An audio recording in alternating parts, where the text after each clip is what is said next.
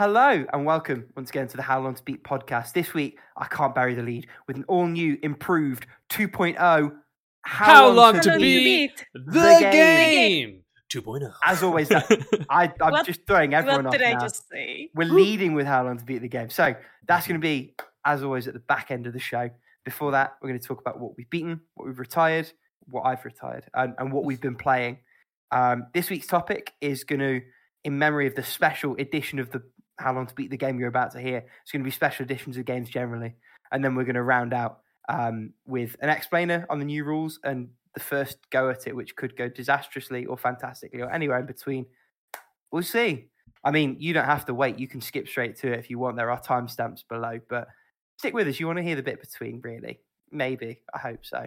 So, Hopefully. without further ado, because we're thinking about what we've been cooking up, Alex. Dear God, I take a drink right as you hit me with a pun. Son of a bitch. Tell us about Bear Restaurant, Alex. yeah, so that game that you mentioned from the the Steam Games Fest, the the fishing one. This is from the same people who made that.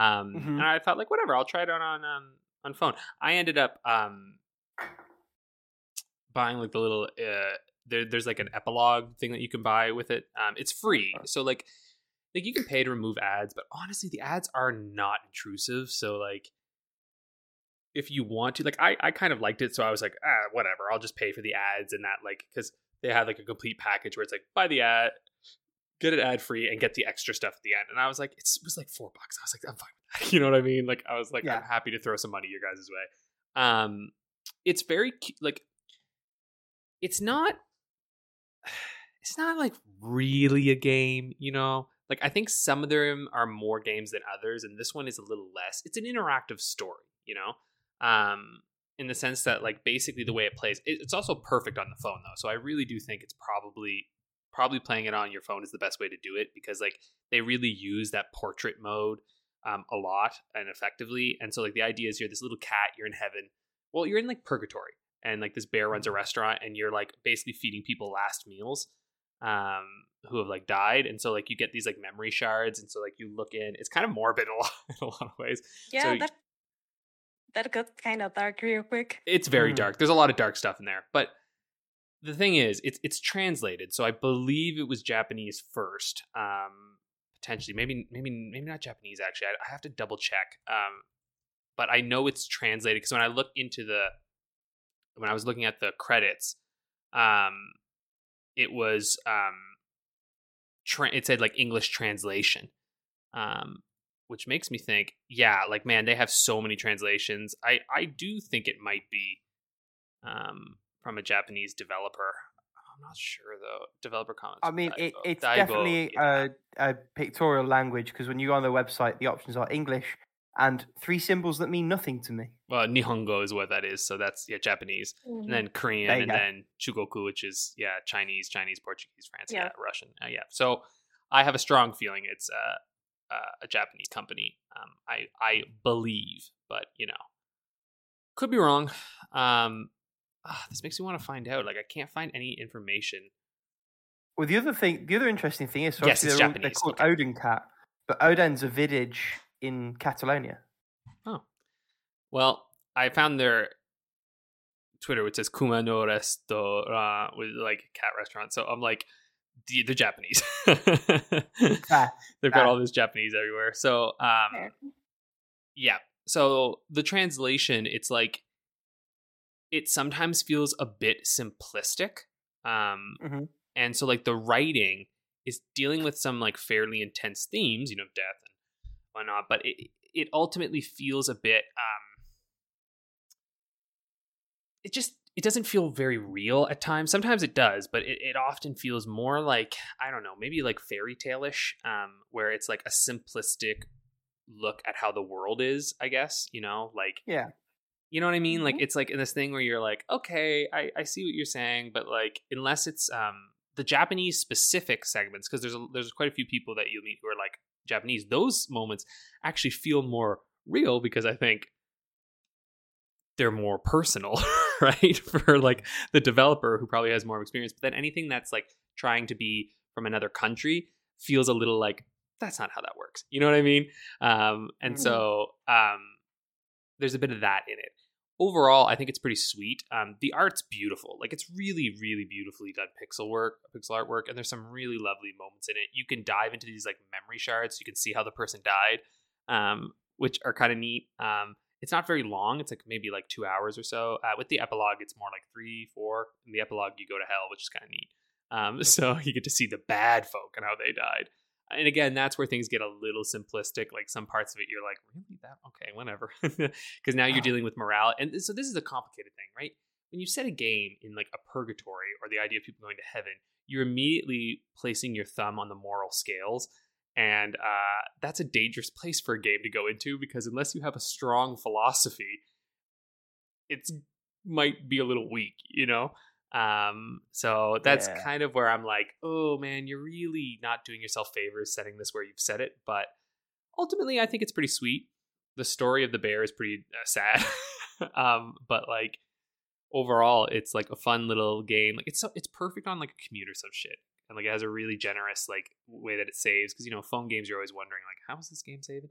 But like it just seems to always pick up right where you were. Um so that's really nice um so anyway bears restaurant it's fun like i said it is free so really i think there's no reason not to at least check it out because if you really don't like it you will have absolutely lost nothing Mm. um, you can just like bounce off right away if you don't dig it. But if you do dig it, you're gonna find yourself enjoy. I think Paula, I think you would quite enjoy this. It's, it reminded me a bit of a visual novel, um, in the sense that yeah, it's more narrative based than it is anything else. Because you're really just like it's like point and click in a sense where like you'll point, you'll move the character around, but there's not really puzzles and like. It kind of is, but ultimately not at all. Like the hardest thing you have to do is like match something, and it's like very easy. So, anyway, that's Bear's Restaurant. Um, Rick, why don't you go next so that you have a little bit of a buffer between? I was thinking exactly that. Yeah. So um, I have completed three games this week, all with slightly awkward titles. So, um, firstly, I finished Wolfenstein: The Old Blood um, for PS4.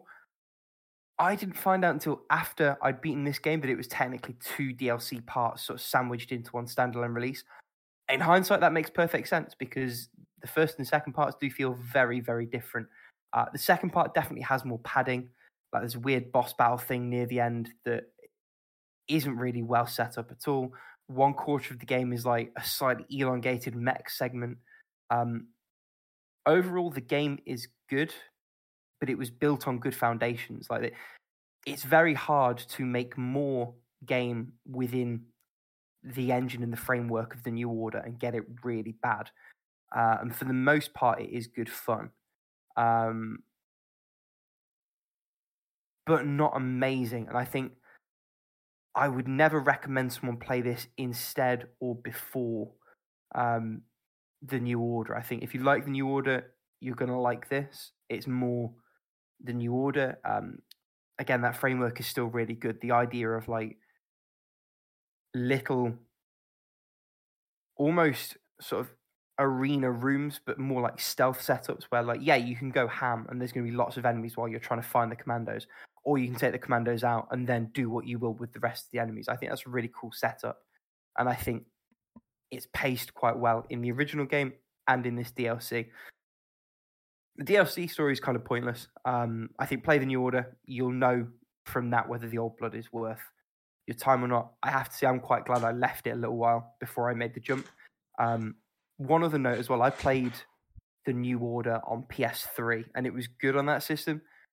Oh, it's it's so much nicer on PS4. Um, I don't know if the old blood got a PS3 release. I imagine it did, um, but on PS4 those games are so much better. Um, I don't really have much more to say on that. I suppose. Have either of you guys played any of the new Wolfenstein at all? Or yeah, I've played Mhm. um all of the new Wolfenstein games actually, um, Mm. except for the one with the twins because fuck that game. Um, but uh, yeah, Youngblood. Nah. yeah, I love the idea, but the execution is yee. Mhm. um, yeah, uh, you know it's weird. I I'm a little bit like with the Doom games with these ones. Incredible games. Um, really got to be in the mood for them though. And like the like I played through the the first of the two new Wolfenstein ones, and then the newest one, which is it? Oh, the new Colossus. the new Colossus. I couldn't get into it. I played a little bit of it. I've heard that. I have heard that, and I'm, I'm debating just skipping it entirely. Truth be told, and I don't know what happened because, like I said, I really liked the um the first two. You know, they were really really good, and then it's like, Mm. well, I guess I mean technically the first one and the DLC stuff, but like for some reason I was just like, this game feels different than that other one, and I'm not I'm not enjoying. Like, maybe it was just that it was harder, I guess, but like it felt harder in ways that weren't particularly fun. Like I was just getting mowed down all the time, and I was like, ugh. I'm tired. If you really like, if that sounds appealing to you, then I mean, like, fuck, you're gonna have a good time. uh, and, and this is the knife point because it's a game that truly, I think, more than anything else I've played, delivers on the go stealthy or go ham. Both ways are perfectly viable because you can like overcharge health and armor. You can dual wield weapons and just fucking throw down. You can pick up heavy machine guns and like single arm them. Um, it gives you that tool set that makes it so that stealth isn't the only way, even though ostensibly you can do everything.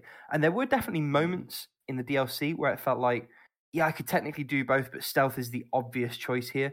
And I think that's maybe a, a slight weakness, but the stealth is fun enough that it never really felt all that bad. And in the moments where it does all fall to shit, you don't feel like, right, got to start again. Like you feel mhm. capable of fixing it. So there were times where like I'd really scuff up the first commander of the two, and then he's calling in reinforcements. He's Like, yeah, reinforcements. It's like shit, shit, shit. I can still do this though, and you get that guy quickly. Oh. Then, but I, I- that's the emergent stuff where the, the the setup allows for fun gameplay out of it, and depending on where you fuck up and how badly you fuck up, those encounters are just completely different. Yeah, so Um, are you think that's a saying really that cool about the commanders just like unlocked a memory for me of playing that game? Yeah, I totally remember that those segments going through, hunting them all down. Oh, that was good shit. That was a good game. Right, and that that's gameplay at its finest, where like the systems just work and Yeah. you feel empowered and it all comes together. That's what you want. Did you say you played this one, Paolo, or nah? I didn't. I haven't played like any of the Wolfenstein's games, so That's nothing fair. to say here.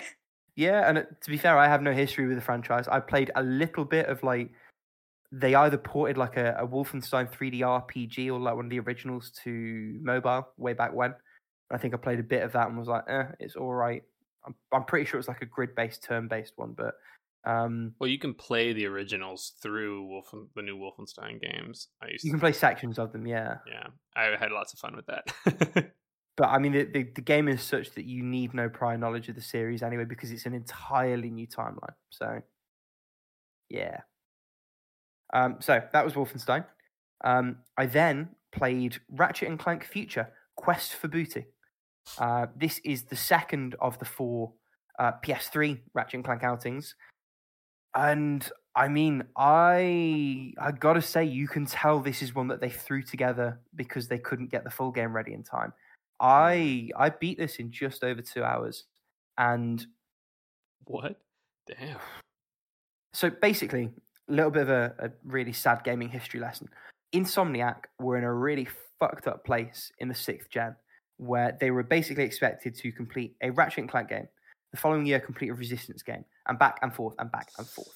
Um, and what happened is the first of the PS3 titles, um, Tools of Destruction, was good, but took longer than it was supposed to. That impacted, or was impacted by development on Resistance 1. They then ended up behind on Resistance 2. Uh, they straight up couldn't get the next Ratchet and Clank ready in time. So the concession they made Mm. was that they would release like a small uh, budget priced like mini Ratchet and Clank that they would I'm pretty certain they sheared what they wanted the opening of that next game to be off and, and crafted its own game out of it to the point that you have no control over your arsenal like the first level you have like seven of the series weapons and one of them relies on like dual uh, not dual sense six axis motion to move the projectile around. So it's functionally useless. So you have the amount of weapons less one. Um, and then you lose them all because you wash up on like a pirate ship and then you're like marooned on a different island. Um, and then you slowly accrue those weapons back at predetermined story points where someone's like, oh, I found these weapons wash ashore. They're more good to you than they are to me. It's like, yeah, all right, fuck off, game. Mm. Um, they all start at level three of five because you just straight up haven't got the time to level them. So it's like a quick, dirty leveling hack just to get you in a better place for those. Um, there are no Gadgetron shops. There is no way of buying other weapons, with the exception of one that you can buy from a smuggler um, for a comically low amount of money. Um, and a lot of the game is either gimmick sections or um, little like horde wave bits built into the game. It's a weird hodgepodge patchwork thing, and it's still Ratchet and Clank, and there is still absolutely quality that shines through. And I wouldn't say that I didn't have a good time playing it, but it is far and away the weakest Ratchet and Clank experience I've had. And I've played Size Matters and Secret Agent Clank and liked them both more than this. And I think that kind of speaks volumes. The For bit that was the most galling, if you know, you know. The- I mean, the, the- I mean, Secret Agent Clank is much maligned. Like that game is actually okay. Size Matters is actually quite good, but they are considered like black sheep of the of the series because they're like little PSP entries. Size Matters is actually pretty solid. Um, what's galling the most is that the story is just an overlong tease for a returning character for the next full Ratchet and Clank game, which is um, a crack in time, right? And it was a tease that makes no sense. So I'm I'm very curious to see how they try and reconcile that. Um, so I'm looking forward to playing that one because I've, I've heard that game is pretty good. Um, and then after that, there's a game called Into the Nexus, which was another like mini Ratchet and Clank game that they just sort of threw together, kind of thing. Um, if you're playing all the games, like play it, but if you want to bum rush the Ratchet and Clank series, it's absolutely skippable. There, there is nothing that it does that makes it in any way um, worth playing over and above any of the other Ratchet and Clank games. And I think it's possibly the only one so far that I can say that about, with the exception maybe of Ratchet and Clank 2016, which I think kind of missed the mark. I'm pretty certain I've talked about that in a previous episode. So that's the PS4 sort of reimagining that was made to tie in with the God Awful movie. Which, Um, ironically enough, is the only Ratchet and Clank I've played. Oh, just But get the liked it. Vita trilogy. You I have a Vita. You have a hack Vita. Play it. The original. Just- first a little got bit a lot of ropey. stuff on the go. first a little bit ropey. You can probably skip the first, although it's got the best story. Two and three, uh, masterpieces of that gen.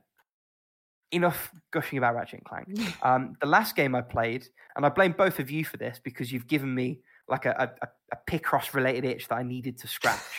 Um, I down, downloaded on my hacked 3DS and played my Nintendo Picross, The Legend of Zelda Twilight Princess, which was like a, a Club Nintendo reward tie-in Picross game for Twilight Princess, the HD port for Wii U. That that's the level of niche that we are operating on at this point. Mhm. Now, rest assured, I did not redeem this on Club Nintendo. I I found a .cia file and I downloaded it. Um, and it worked fine. And it's Picross. Like it, it's good Picross. The the tutorial was a little bit overly handholdy, but you Mm. forgive that. Like it's not the end of the world. So this game has forty five regular Picross puzzles. It's Picross. It's fine. The art's actually quite nice, interesting. Some of the stuff that they pulled through. Uh, there is forty five mega Picrosses. Which is a fucking abomination, and I swerved hard. Like I played the opening two. It's the first time I've tried Mega Picross. Mega Picross can die in a ditch. I have no interest. oh, yeah. Um, so I, I played the first two and I just noped the hell out of there. And then there's a they call it Micross, so it's like a big fuck off picture that's like an, an Oh, eight right. by eight grid, Yep. and each of the squares on the eight by eight is its own little Picross puzzle, and they come together to make one massive. Really, really good actually, Mm. because you have an idea oftentimes of where it's coming together, and there's certain bits that you can then make assumptions from. I think it's actually the only time where I felt like the partially completed Picross picture actually helped me solve the Picross puzzle. Hmm. Mhm. Um, and the the art at the end was lovely. It's like um, a picture of Link and Ganon fighting, but it's like really nice pixel art, very detailed, very big. Um, if you have a hacked console or happen to have the means to get this legitimately through Club Nintendo, it's good Picross and it's Zelda themed and it's nice. I don't Like, think you can get it through Club Nintendo, right? Like, I think this is. Has it gone now? I honestly don't know. Oh, I don't think You can still there. get it. Can you get it? Yeah, you have to use your silver coins for it. You can't get that in Canada. I'll tell you that right now. I Oh, didn't I even know there were silver coins. yeah, well, it's platinum coins Well, here. actually, platinum coins. I'm sorry. Oh, look, it's different Uh, different using the yeah. So the, the bottom line is there are legitimate and illegitimate means by which to get this game. And if, if you really want Zelda Picross specifically, this is the one. I mean, it's oh, Oh, at the end of the day, it's Picross. Like there are absolutely plenty of other ways to get Picross. This isn't the pinnacle Picross experience, but it's nice Picross and it's nice Zelda art, and it it, it successfully like met that need for me for now, and I can now forget about Picross for a little while again and move on to other things. and so before we do that, sorry, Paolo, you you- you're gonna say like how, how do you get it? oh, you you have to pay platinum coins on my Nintendo, as Oh. and you get it as a reward. Like it is between like all the digital rewards, like the um all the themes and stuff like that. Oh, okay. are I there can't other? oh, remember. sorry, go on. Sorry, Oh. I can't remember like how many coins, but I remember I, I saved up for it. Would you say, Paolo, there are any other like actual games on Club Nintendo worth finding legitimately or illegitimately? I don't think there are like Okay. the the most I've done with my uh, platinum coins right now is pretty much like um get more items on Fire Emblem Heroes, like when I was playing back in the day. That's the mobile one, right? Yeah, that's the mobile one. It's actually like pretty good. Like I've heard it's decent to be fair. Yeah. yeah, but but I haven't played lately. But when I have like any platinum coins like about to expire, I just get Pop on. more stuff for the game. Yeah. And those platinum coins, they be shining like a pearl. Tell us about Pokemon shining pearl. Ah, fuck all of you. That was a good pun. Well, I finished Pokemon Fi- Shining Pearl. I forgot how huge like Victory Road was for this game, Hmm. and the amount of places where you can get absolutely lost there.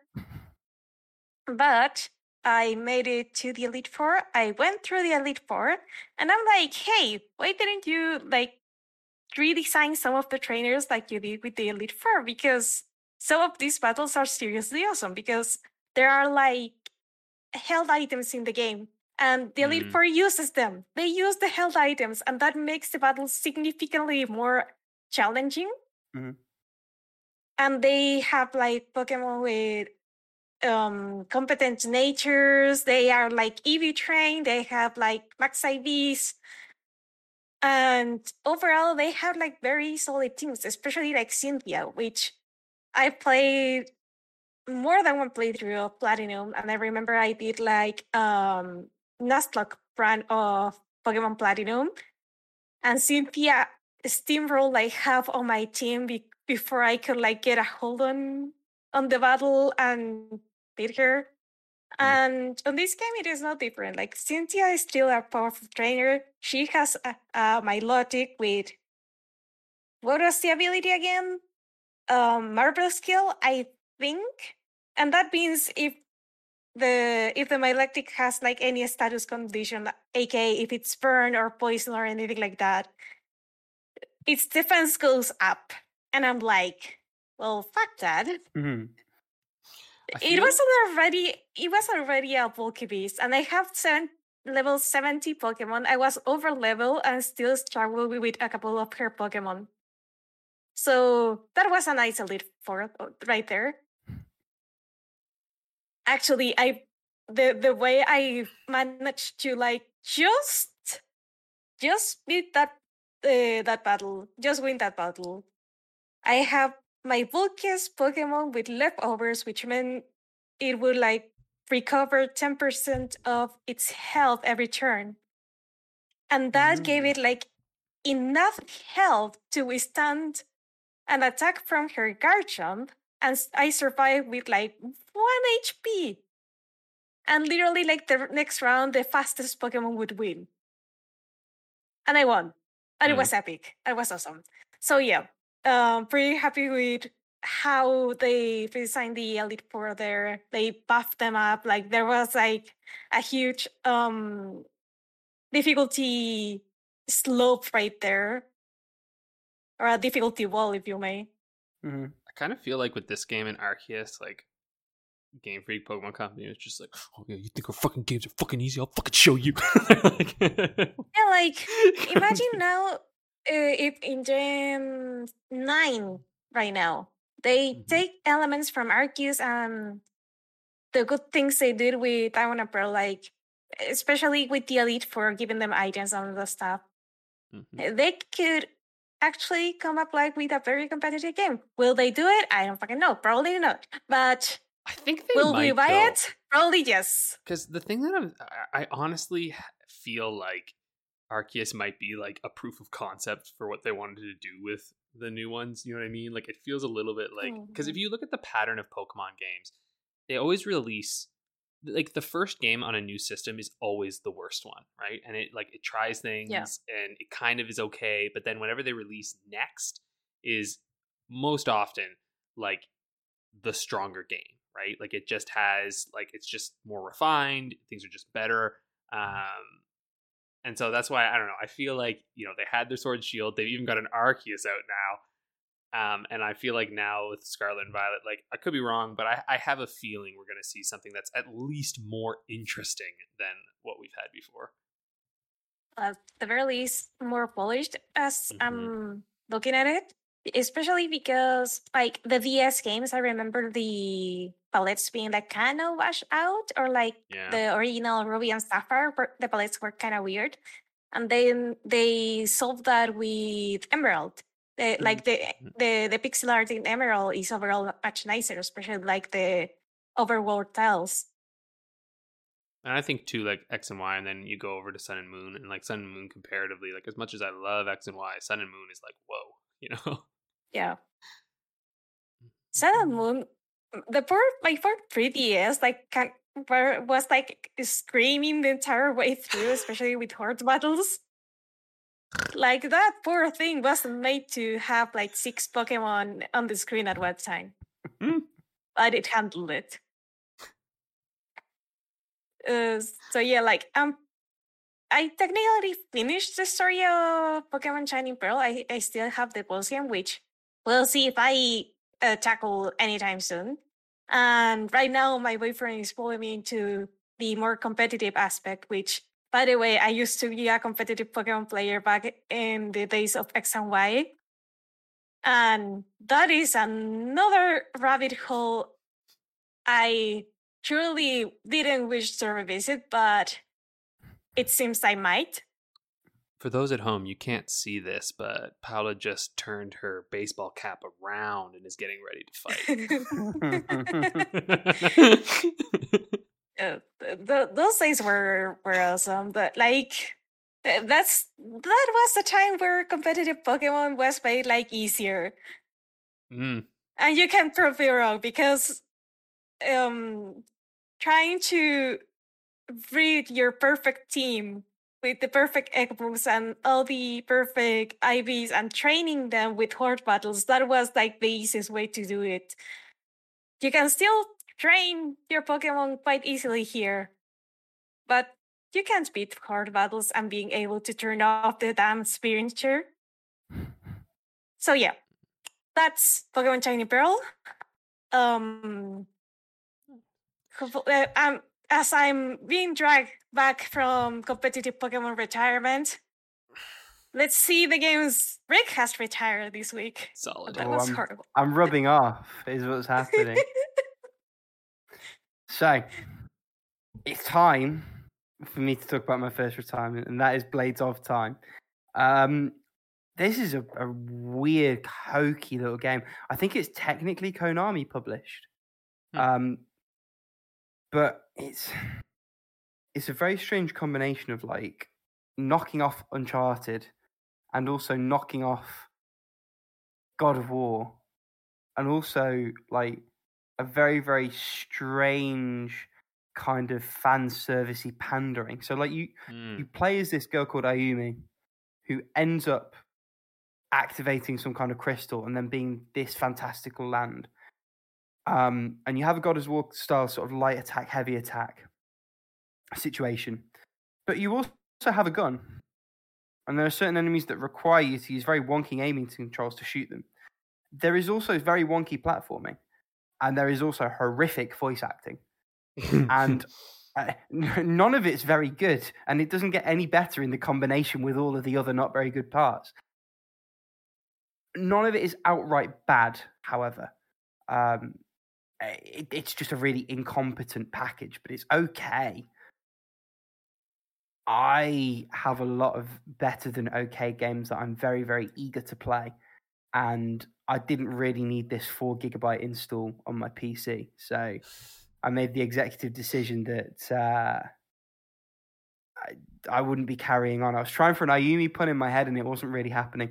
Uh, I decided that it was time to shelve this game, um, and then I Barely a pun at the same time. pa- Paola's just switched off. She's just poker facing me. Um, my second retirement was a little bit more bittersweet. So this is Dark Void Zero. Uh, it's a DSiWare game. I happen to be Oh. playing it on 3DS. Now, the game is excellent. Like gameplay, art, mechanics, setup, very, very strong. It leans a little bit too hard into its like hardcore retro sensibilities for me to be able to finish it. So the the core problem is at the end of each of the three levels, which are in themselves quite big, um, you have to fight a flying boss, which is fine. But if you run out of one ups on the boss, you have to play the whole damn level again. And I'm I'm not about that. No, that's not happening. Uh, there is no checkpoint system. If you if you run out, if you die, you go back to your teleport. But you have like two one ups Oh. most, and if you run out of those, back to the start. And do you know what? If it had been like that, but the boss, like you get to restart from the start of the boss, I probably would have cracked on because I was at the end of World Two. I had one more world to play, um, but I did not fancy playing World Two. However many times it took for me to master the art of that boss fight, which is in itself a completely different skill set.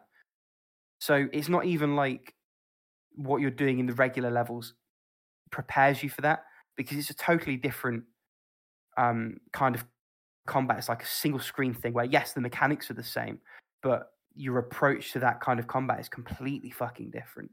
Um, and it is a crying shame because the, the the core gameplay itself is really, really smart and far better than the big version of the game that it's like a tie-in for.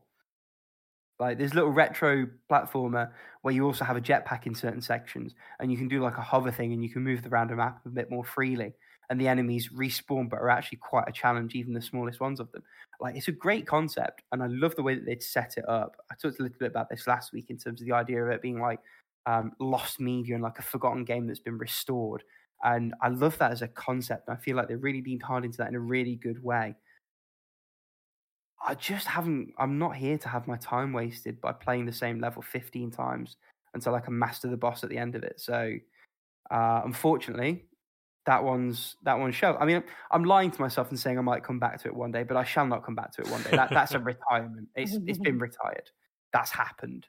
Um, so yeah, You heard it here first. that's that that's the retirements uh, because no one else has retired anything. Really, we need to put Paola's your retirements from another castle message back into our show notes again. Now that that little wobble's over.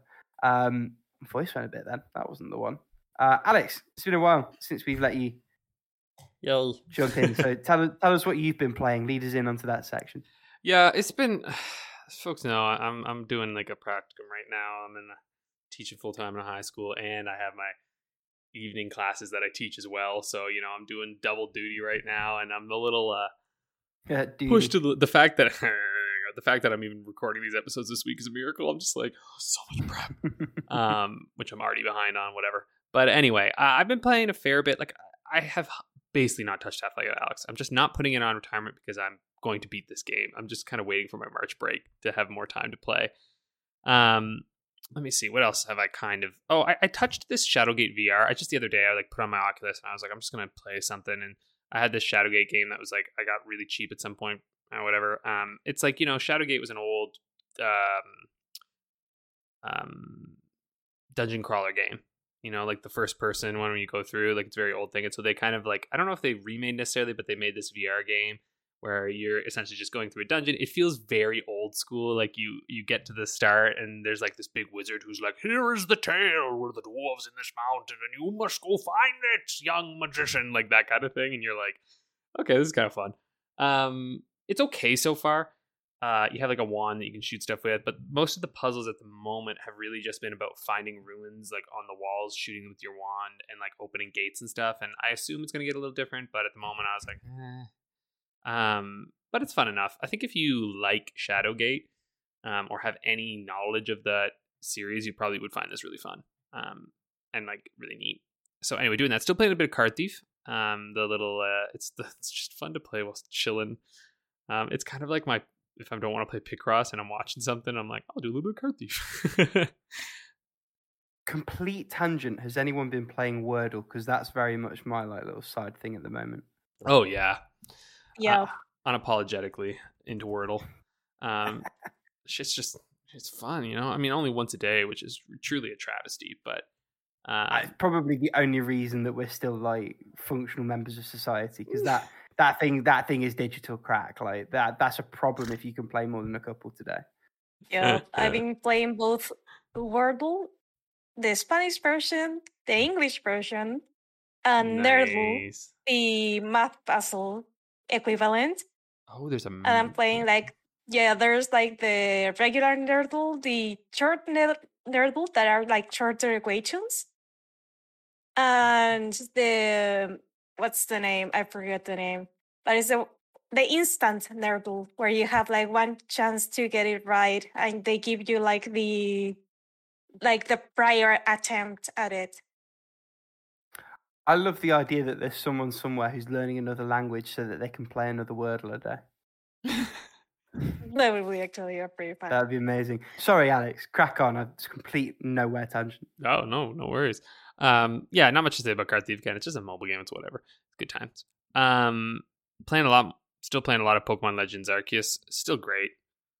It's just a good time. Um, I am finding traversal sometimes to be a little like I'm like, why can't my guy jump? Why must I use a Pokemon to jump? But I will say, lots of good quality of life stuff. Like actually doing your mounts is so easy. Like you literally just like you know push right or left on the D-pad to choose the one, press the start button, immediately you're on your mount. And I'm like, oh, thank you for not making me go into a fucking like menu and click ride or some shit. I'm like, ah, thank you, Christ. The only complaint I have, and I, I, I actually, I really don't understand why they've done this, is that like the inventory is limited and how much space you have because the idea is like your satchel, and so you buy more inventory space. I think up to a limit from this guy in there. Part of me thinks it's like honestly to ensure that there is an economy in the game. Like, you know what I mean? Like, part of me feels like it's like here's something to actually spend your money on because frankly, you don't really have to buy any items because you can craft everything. So I think that might honestly be partially why they did that.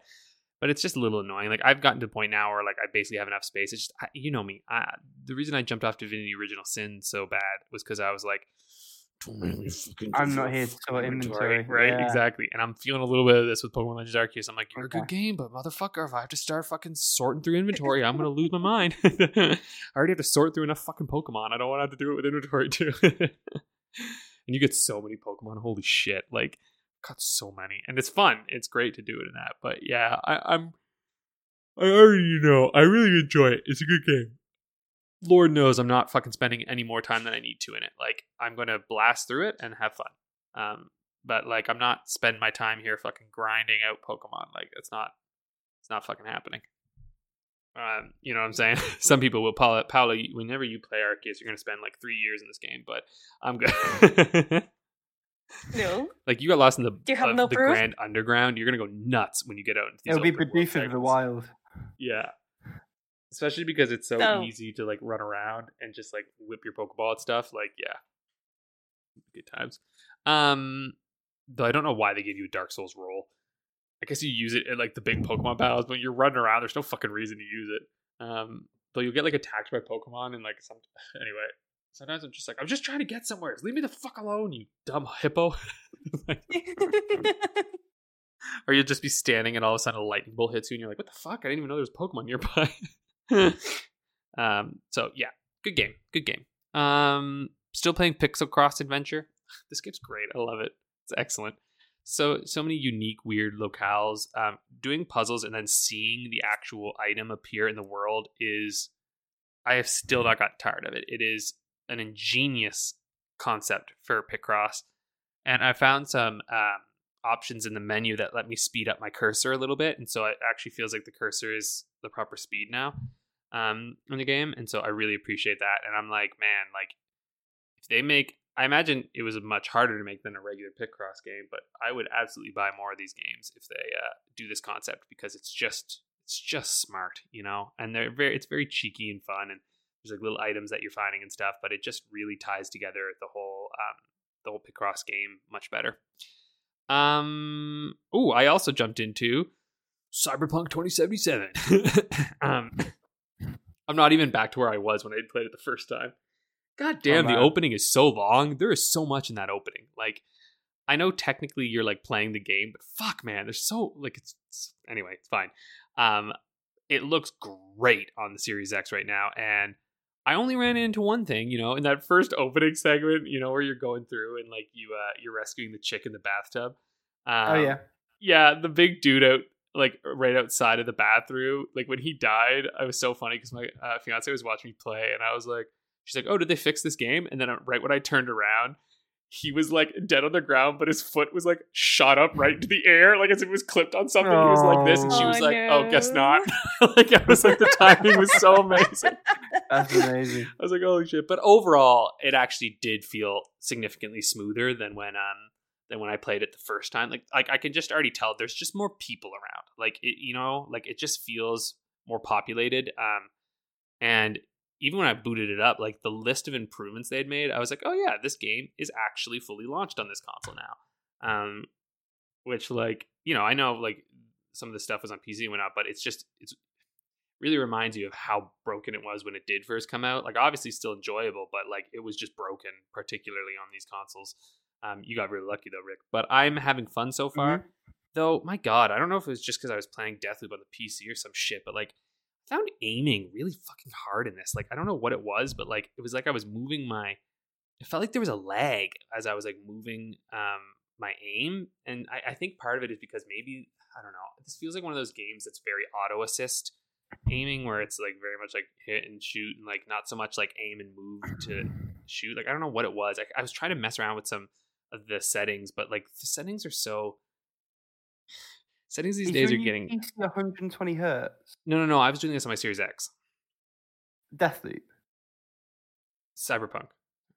Oh, No, Deathloop. so you- yes, Deathloop is more than 100. Uh, yeah, my it's more than 120 hertz. Whe- It's like whether it's a f- 40. whether it's a, a refresh rate thing that it's just like moving back to that from a high refresh rate. That's what I'm asking basically. Oh yeah, I don't know. I mean, I have 120 hertz on the TV, but I'm pretty sure it's going at. Um, I don't actually know what the frame rate is right now. And whatever. Uh, I mean, your Series X or S, it will not be. It will not be high refresh rate. It'd be 60 maybe.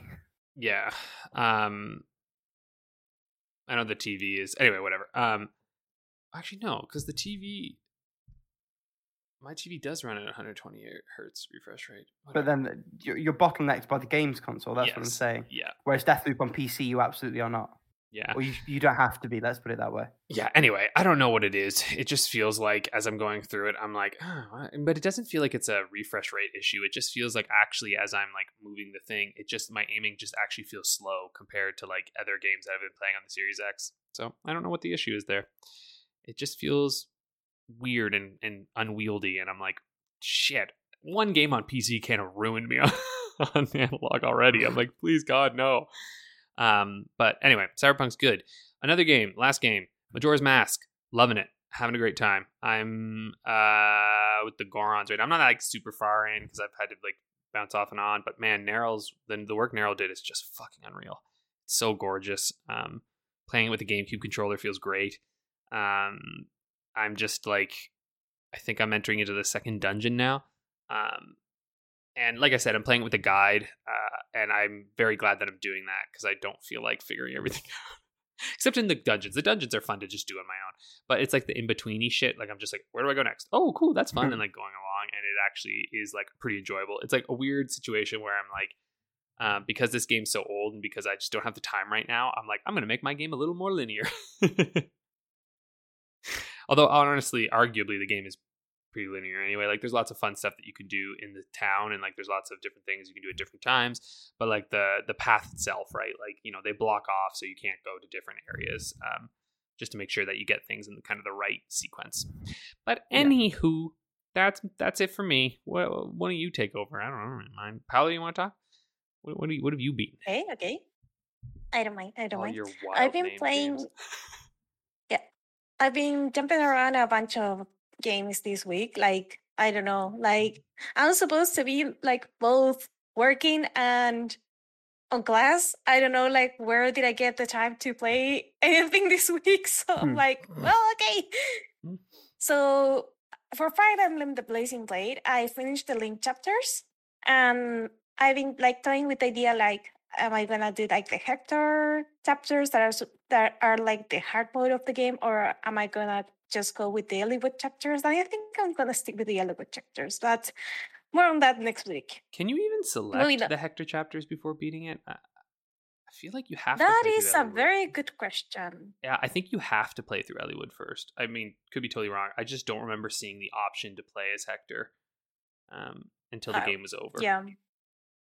Yeah, I'm probably like gonna play the Eliwood and skip Hector because I don't know, like like I, I, I like my Fire Emblem games, but um I don't know like for how many hours I can play the same Fire Emblem game without losing my sanity.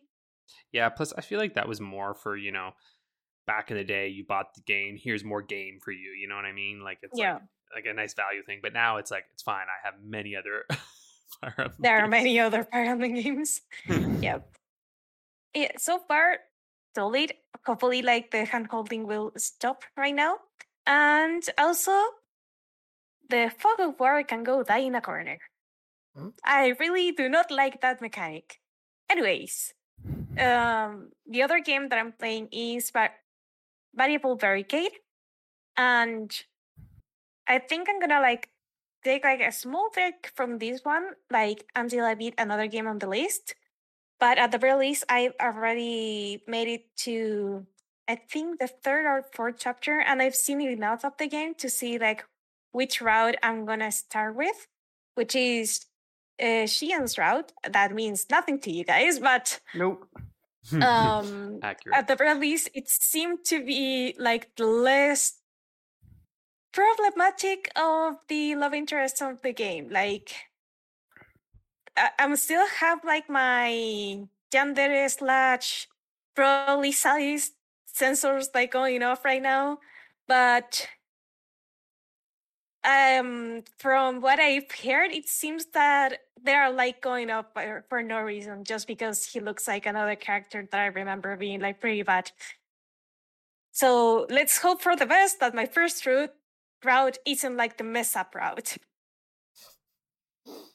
um so yeah it's still like the overall like the common route has been like a lot of fun so far. It's just so stupid like how the different guys are like hey i don't know like why Hibari is in such a bad mood and she's like avoiding us and stuff like that. Oh and there are like side cha- chapters where you see everything from the um view of the love interest without the protagonist being there. And that is so interesting because they just start like bickering and like saying like oh no uh, you see you, you did this the other day. And of course she's gonna be mad if you said this to her. And the way that they play like they re- they replay like the scenes like from like they they do the flashbacks it's just absolutely funny and i don't know like there's something about the this particular cast of characters maybe because they already like been living like for a month together that and they are like more friendly, but friendly and sassy with each other. It's not like newfound family, but they get along to the point they can like be an asshole to each other, like and not take it personally. And that just gives it like uh, a new layer of fun in a way. I, I, know it's weird the way I'm talking about it, but I'm trying to describe it to the best of my abilities right now. Um, another game that, and we're going like from funny to oh my god, this hit me in the feels this morning. Um, what lies in the multiverse? Um, Mm. around, I think I'm around halfway through the game, and oh my god, like the the game overall is like funny and it tries to it it, it has it has like some really good humor overall and there are like some very wholesome or like cutesy moments but oh my god it just hit hard like the game has the way that even if it looks like very lighthearted or like it looks more colorful it does have a way to hit you in the feels and I just got to that point in the story, and I had to put it down, like for t- for the day, because it. I don't know. There's something about the storytelling or how visual, like how it tackles the topics on the game, that I, it just hits you in the feels like big time. Which I like in my games, but still, Aaron, Ise, if you're hearing this, I hate you because you made Mm. me cry. um, yeah, I'm meaning to pick that up soon.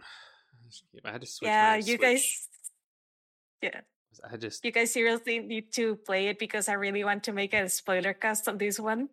Yeah. I um what did I do? I switched my Switch to like it used to be my primary, but now my partner's um you know, she's she's off uh she's like l- leaving for a month because she has to do like, you know, doctor stuff. Um and uh, so Mm. I had to turn that one to the primary so she could actually play Animal Crossing without the. Wi-Fi connection. Yeah. Well, Yeah. actually, no, it, it's not, it's worse than that because she has her own account that we use so she could have her own wi- her own like Animal Crossing thing. The problem is that if you add an account onto a Nintendo Switch, and if you've purchased the game digitally, it can only be played by other people on that account if it's the primary Switch.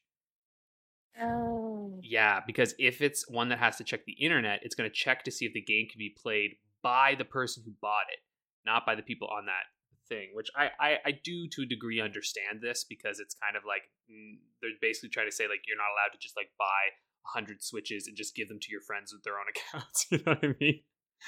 like I, I get that, I get that. Um, but it was just sort of annoying. So now like because I take the bus, the game it will check the internet at the end of the day. So I basically I can play one game that has to check the internet in the morning, and then I can play one on card in the afternoon.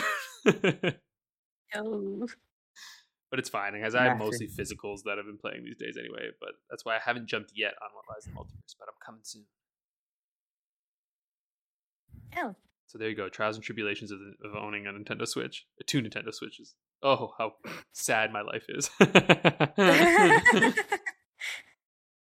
well, another game that isn't on Switch but is on the Vita is Period Cube Shackles of Ama- Amadeus. Amadeus? Amadeus. Mhm. And Amadeus, Amadeus. I've played to completion three other routes of the game, and I'm on another one like that I started last night. And I'm starting to remember like a lot of things. Like there are like a lot of moments or a lot of like parts of the routes that I like. But then there's like that one moment that is like, no, why would you do that game dev? Like why? What were the writers thinking? But right now, I played what I think are like my two favorite routes that are Radius and Astrum, the two first that I played. Then I played, those are like the top players of each faction of the game, pretty much. One of, one of them is like the leader of a guild, and the other one is uh like a solo player overall. a lone wolf character, if you may. Then you have I'm trying to remember like all the names because they have like the real go the real world name and like a, a fake name. The other one that I played was the third one was Demento, and that one was a charter route because it branches out from Astro's route. And this character is a PK or a player killer. And if you remember, if you die in this game, you die in real life. So yeah, serial killer route. But uh that one was genuinely weird. But then we jump into what when I was young and innocent and was just getting started into the Otome game world, I really liked the design of this one character, but I know better now. And I know that if it's voiced by a certain voice actor, that character is probably gonna end up mess up at some point. so that was a red flag, that voice actor. Damn it. But Also, not to derail this this too much, but I hmm? just I just love the trend of like okay, we're gonna make a game about video games, but there's just no stakes in this. What do we do? You die in real life. You know, it's just like yeah, just- and that's just such like an overused trend at this point in time. Like back in back when Period Cube like released, I guess it Mhm. wasn't as big of a trend, but of course it was like coming like probably like Sword Art Online that was like the first big well, Sword Art anime that- Online has done it, and now it feels like you can't do it. You know what I mean? Like, Oh yeah, but there are ways to do it. Like Log Horizon, I feel does it better because certain Online felt more like, oh, we are like more in a fantasy world rather than in a mm-hmm. video game. And Log Horizon th- did it in a way that it feels like we're still in a video game and we have to use the game systems that are now in place to do things. Like one thing that Sword Art Online doesn't do that even PureCube does is has like the the menus for abilities and stuff like that. This seems to be like a turn-based. I want to say a turn-based MMO, the one that it's represented in this game, and that already gives it like that more game factor than the other ones. Though I have to say, they tried to do the NPC uh, thing on this game where one of the love interests is actually an NPC, and because something happens, it um I don't think it's too spoilery. Like not not many people are actually playing this one. hello, Um, neither of us are gonna play it, so you're good. Yeah. Huh? Yeah, this is probably like one you guys want to skip uh, because of a couple of plot points of the game. But like because shenanigans happen, now this NPC happen to have soul fused with the players. So they take over the body of the player when they come back to the real world. Oh, and that's the other thing that Beer Cube does different is that if you complete like a special quest, you gain a certain amount of time on the back on the real world, so you can like go back and forth between the two places, Mhm. which I find interesting. And one of the routes, Astrums in particular, um, took that into consideration in the sense of this one player was also like was able like to uh, access the server because they went to the actual server of the game or where the server was stored and access it. And pretty much like work from there. And with the players of the game like to to solve the whole thing. So that was that was an interesting point. Um i besides those i'm also like in the box boys route uh Hiroya. And Jesus, how many? Okay, never mind. I, I don't even want to know. I, I'm, I'm so glad that I can actually say the term box boy and you're immediate, you you guys know now what what does that mean. Um I know too much yeah. about these things. We have to go back to Otome, by the way, but that's for Over my dead body. to. Have is such a strong word. Mm. I say we swap out each. We'll we'll do like FPS. We should have done FPS February or something. I'm gonna get you to play something Oh. that you I'm used to. We'll It's do too Vita. April. Beat April. Beat April. Beat April. Vita April. Vita April. Nice. We'll that would actually be fun. Let's do it. Fuck it. We have to do Otome at some point. Come on, guys. I know the first experience wasn't good, but how about you choose something or let the Insanity is called doing the same thing over and over again and expecting different results. I'm not insane. Okay, okay. we'll see. We'll see. I could probably be We'll see. Anyway, continue to regale us. Yeah. Um. So yeah. Um. Um. Currently on the box office route, Hiroya, the child friend of the protagonist of the game, and I'm still like, I don't like. There are like some events of the game that happen like on each route, like how the jaws of death like get expanded like more and more, and then at some point like the players are just forced to go through the dungeon of the game called the Ark but for some reason it doesn't feel repetitive like it happened to me that playing hakuoki which is a historical fiction that felt very repetitive especially done by, for like 12 routes to be fair but there's more vari- variety oh my god Variety. English, Paola, English Mhm. variety on on this one. Uh, given that up to this point, every every character has a very different perspective on both the game world and the real world. So that has been very interesting. And the final one, and I'm so happy to be back on this game, is Shin Megami Tensei 5. I'm still marvel at how good this game looks.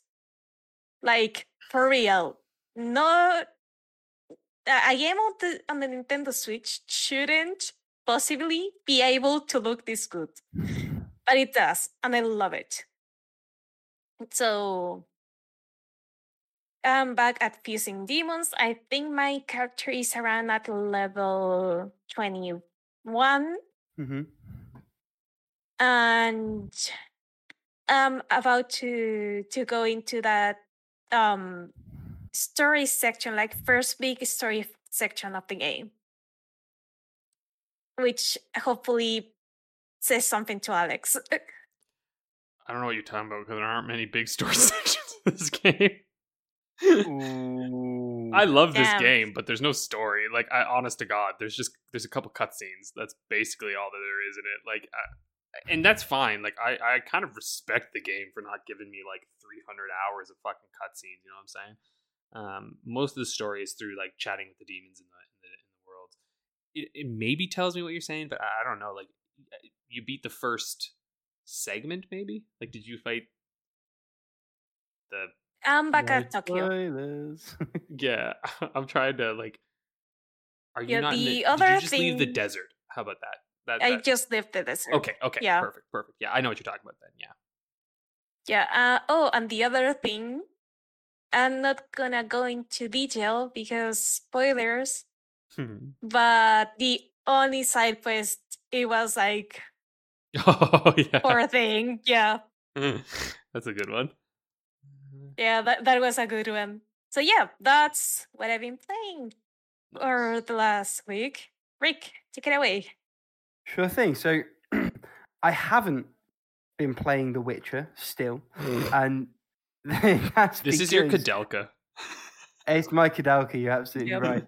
Um, I've been playing a lot of Rocket League this week. Reason being, um, the season was about to end because of the persistent controller issues I've had, and they are still a thing, but I found a workaround. Um, I had not played a lot of this game, and I hadn't unlocked my champ rewards for the end of the season, which was a couple of days ago at the time of recording. Um, so I leathered this game to like get those rewards and make sure that that was like all unlocked. And uh, to be fair, unlocked it with about 24 hours to go. So that was all sorted out. Um, for anyone else who's having problems with the controller, I found that most of the time, if I restart my laptop and Steam is the only thing that's open and I boot Rocket League straight away, it just likes the controller again.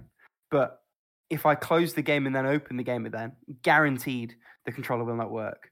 Weird. So yeah, it's very very strange, and unfortunately, because of my setup, although Rocket League is free to play on other platforms that I own, um, there is no other platform I own where I can take full advantage of the Steam controller and having um, the dedicated rotate for air roll on the back paddles. So Mm. short short of completely changing how I play this game, two thousand hours in, um, th- this is the way that I want to keep playing it. So that's tricky, but I have still been playing it, and it's still Rocket League. It's still amazing. Um, the other thing I've been playing on PC uh, is a little game called Chicken Police, game two of three in the Birds Doing Work trilogy that I've got ongoing. It's basically a noir thriller, but you happen to be playing a chicken, and the vibe is off the charts. It really, really nails that noir aesthetic. Um, to paint the picture, the opening is Sonny, your chicken character, in a car driving across a bridge, rain fucking pouring down on this black and white cityscape, and he goes, "Went out to buy a pack of cigarettes and forgot my wallet. Damn, I'm tired." And it's just so so on point. Um, the game itself is pretty straightforward point and click so far, albeit it looks like there's a couple of like interactive minigame type things. So I played a shooting gallery at one point. I don't know if that's a mechanic that's going to be used later on or if it was just like a, a one and done, but that's a thing that's part of it. Um, Also, the we just going to ignore that quite good American accent? Well done, sir. Thank you very much. I'd like to thank the Academy, my family and friends. Um, all right, that's good. That's all I wanted to say. the game has a really interesting approach to interviewing people where it's all dictated by focus on what you're trying to get out of them, what information you're trying to glean, um, and focus of approach in pulling that information. It also lets you replay it immediately, even if you succeeded, to get like a better score and um, pull different information out of that interaction, which is an interesting sort of concession to it being a game. But even sans that, like as a system, I quite like it. The writing so far is very strong, with the exception of a very weird sort of racism play through like the interspecies stuff. Mm. So like very early on, someone calls Sonny a feather duster, and he's like, "Oh, if you try any of that racist shit again, like, I'm gonna spark you." out." It's like, well, it's kind of speciesist. Like the, the the parallel doesn't really work, and I'm not quite sure how I feel about it. Um, maybe that changes. Maybe it's a one-off. I'm not really sure. Um, but I found that quite jarring in what otherwise is a very tonally strong and consistent experience. Um, I like it a lot so far. I like it a lot so far. Um, of all the games I've been playing, it's the one that I keep sort of thinking about the most. Um, on the topic of Bear Restaurant, I have played a little bit more of Fishing Paradiso on mobile. I mean, it, it, it's fine. Like, Yeah. you fish, you throw a lure out, and then you pull the fish in. And there's this weird story where you're in a different but the same purgatory. And one of your first requests is from the cat that like works at the bear restaurant. So there's a weird like tie into the game there. It's very, very flimsy. I mean, ad wise, it's very unobtrusive. You're absolutely right. Like it, the same extends to this one, where you get like the occasional ad that you can skip pretty quickly. Yeah. Um, it's inoffensive. There's nothing it necessarily does wrong. It's just so far a little bit thin. I don't know if that's going to expand out as time goes on. I sort of expect it will, but we shall see, I suppose. Um, I wouldn't hold your breath, like from my uh, experience. touche, touche. Yeah. And then uh, two more games to talk about. The first uh, is Astral Chain. I've been playing some more. The more I get through, the more Legion options open up within sort of your tool set, and the way that you use them um, expands out. The game clearly has a lot of really novel ideas. The setting is well realized. It's very distinct in how it all comes together. Uh, I definitely am not going to be the kind of person who does all of the extra things because a lot of it is very Um, feels like busy work, let's put it that way. But the core game and the story and the overall aesthetic, very, very strong. And uh, just a little bit of sort of personal me. I now own the Switch Lite that I was borrowing. I ended up just outright buying it off the person I was borrowing it from. Oh, nice. Um, I'm not sure if I mentioned that last week, but that, that's a thing that's happened. So um, the Switch is mine. I'm now in no rush to finish that because I can play SMT5 at my own pace. And indeed, all the other games. I, I bought fucking Mario and Rabbids Kingdom Battle this morning. Like the gold edition was on like 70% off. Yes. For So I'm very I'm very excited to play Mario XCOM. It's um, genuinely way better than it has any goddamn right to be. So I've heard. I'm so it has some very difficult sections too. I, I Um, kind of own way too much on beautiful. Switch at this point. Like I've not had the thing for very long, and the amount of games I'm accumulating. Like I downloaded the free version of Chocobo GP this morning as well. I've got like a few demos for various things. Bought fucking Broforce again. Um, You're gonna find that is the most Switch thing you've ever said, though. It's like this console when it first came out, there was like nothing, and like everyone, you're just trying to find shit to buy, and now it's just like, oh, I own every game that I own on everything else on this, again, as well as a Switch. million other games because I love to play them portably. And it's like, oh my I- fucking god. Subsurface Circular and Quadrilateral Circular are on very heavy discounts at the moment, and it's taking everything in me not to just buy them again. oh, I have to stop looking at the the uh, Nintendo eShop. Like I just can't look at it anymore. I, the one thing that's softening the blow is like the person who originally owned this has let me log back into their account as like a secondary user to play some of their games. So um, I have the option to play Hollow Knight on Switch if I decide not to play it on PS4, where I also own it.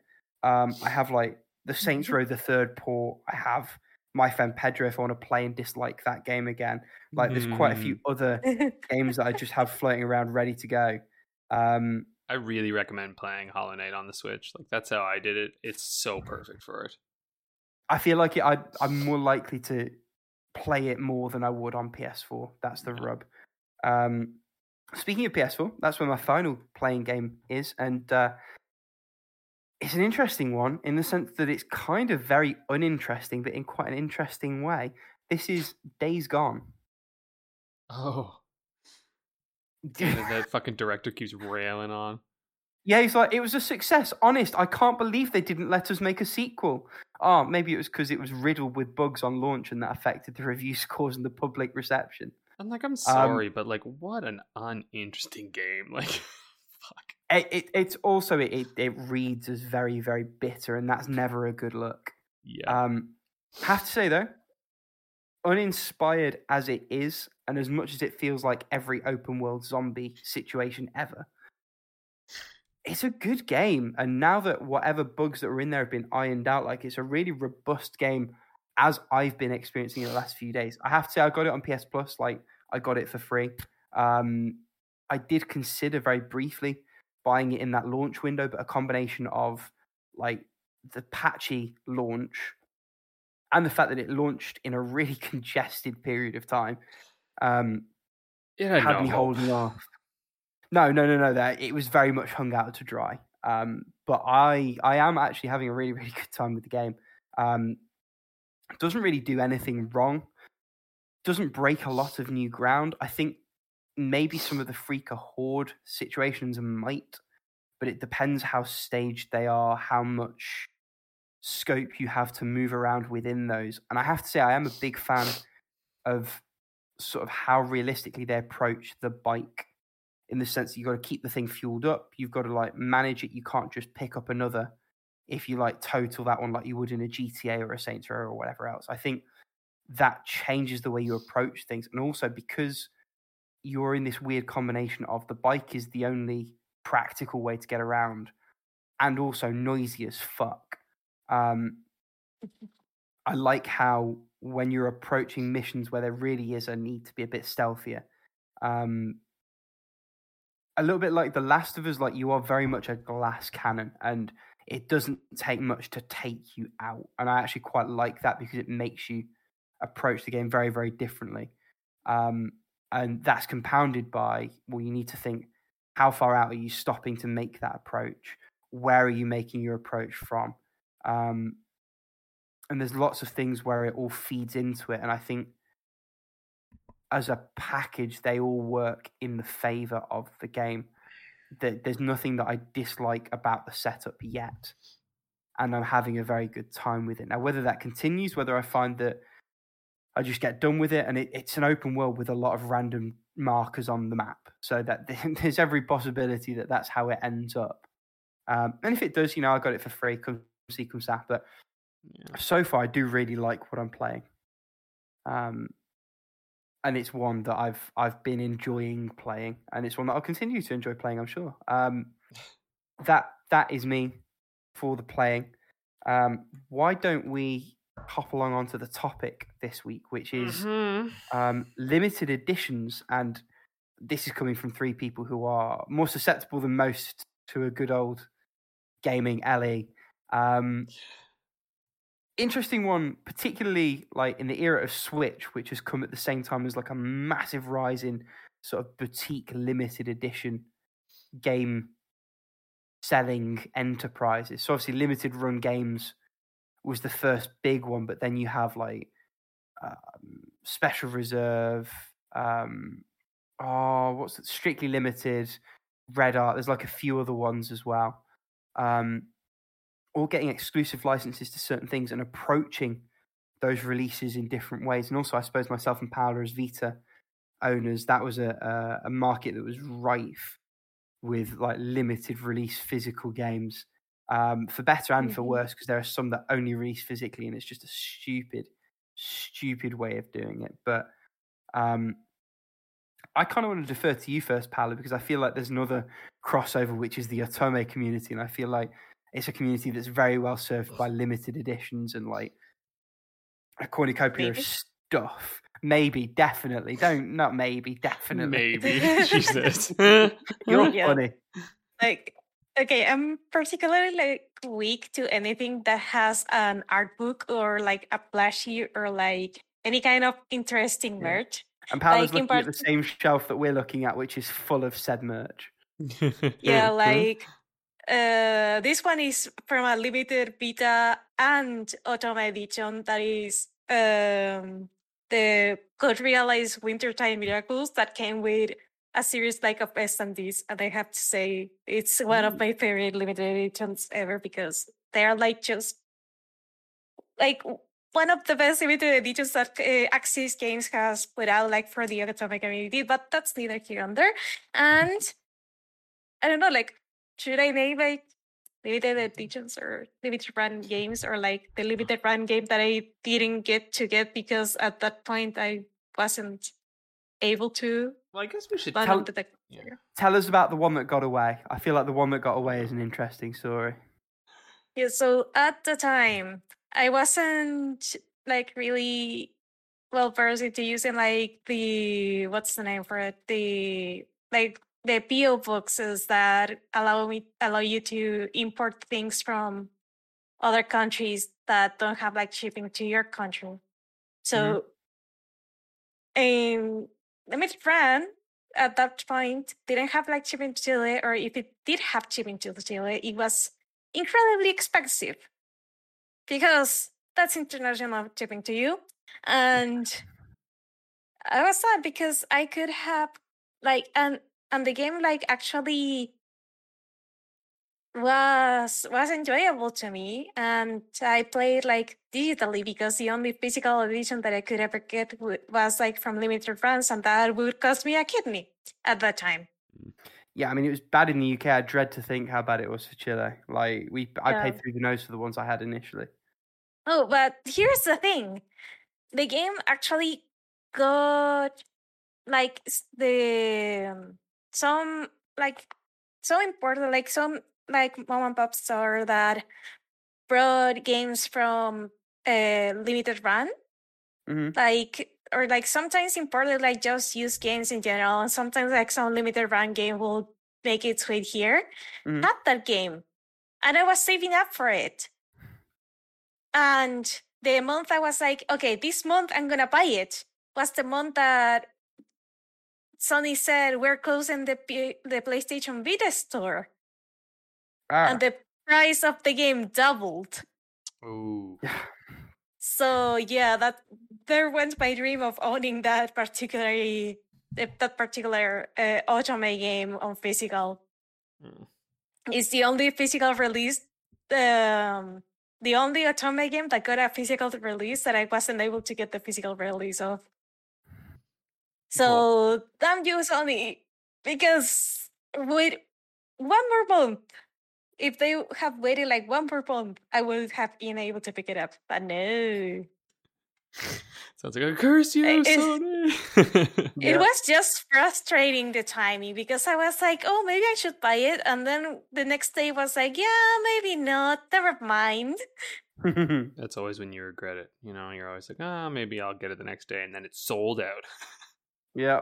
Yep. That was like me. I almost bought Yeah. this like resin statue of Hollow Knight, and I was like, oh, I should get this, and then it sold out immediately. But I'm actually glad I didn't because I have no place to put it yet. I need a new house. Oh man. Interesting one in a similar way. What would you guys say was the worst limited edition you ever got? That would be the Persona Dancing, like the Persona 3 and 5 Dancing Limited Edition. The only thing Where the art worth book built into was this yeah. Yeah, like the only thing that made it worth it was the Persona 4 Dancing All Night for PlayStation 4, which I still play, but the Mhm. art book was trashed. It was barely an art book. I'm Yeah. on, yeah, it was barely an art book. It was trash. The quality was trash. And I don't know, I just didn't like it. Like the whole package wa- it just felt cheap. Like you're making a collector's edition. You can't make it feel cheap.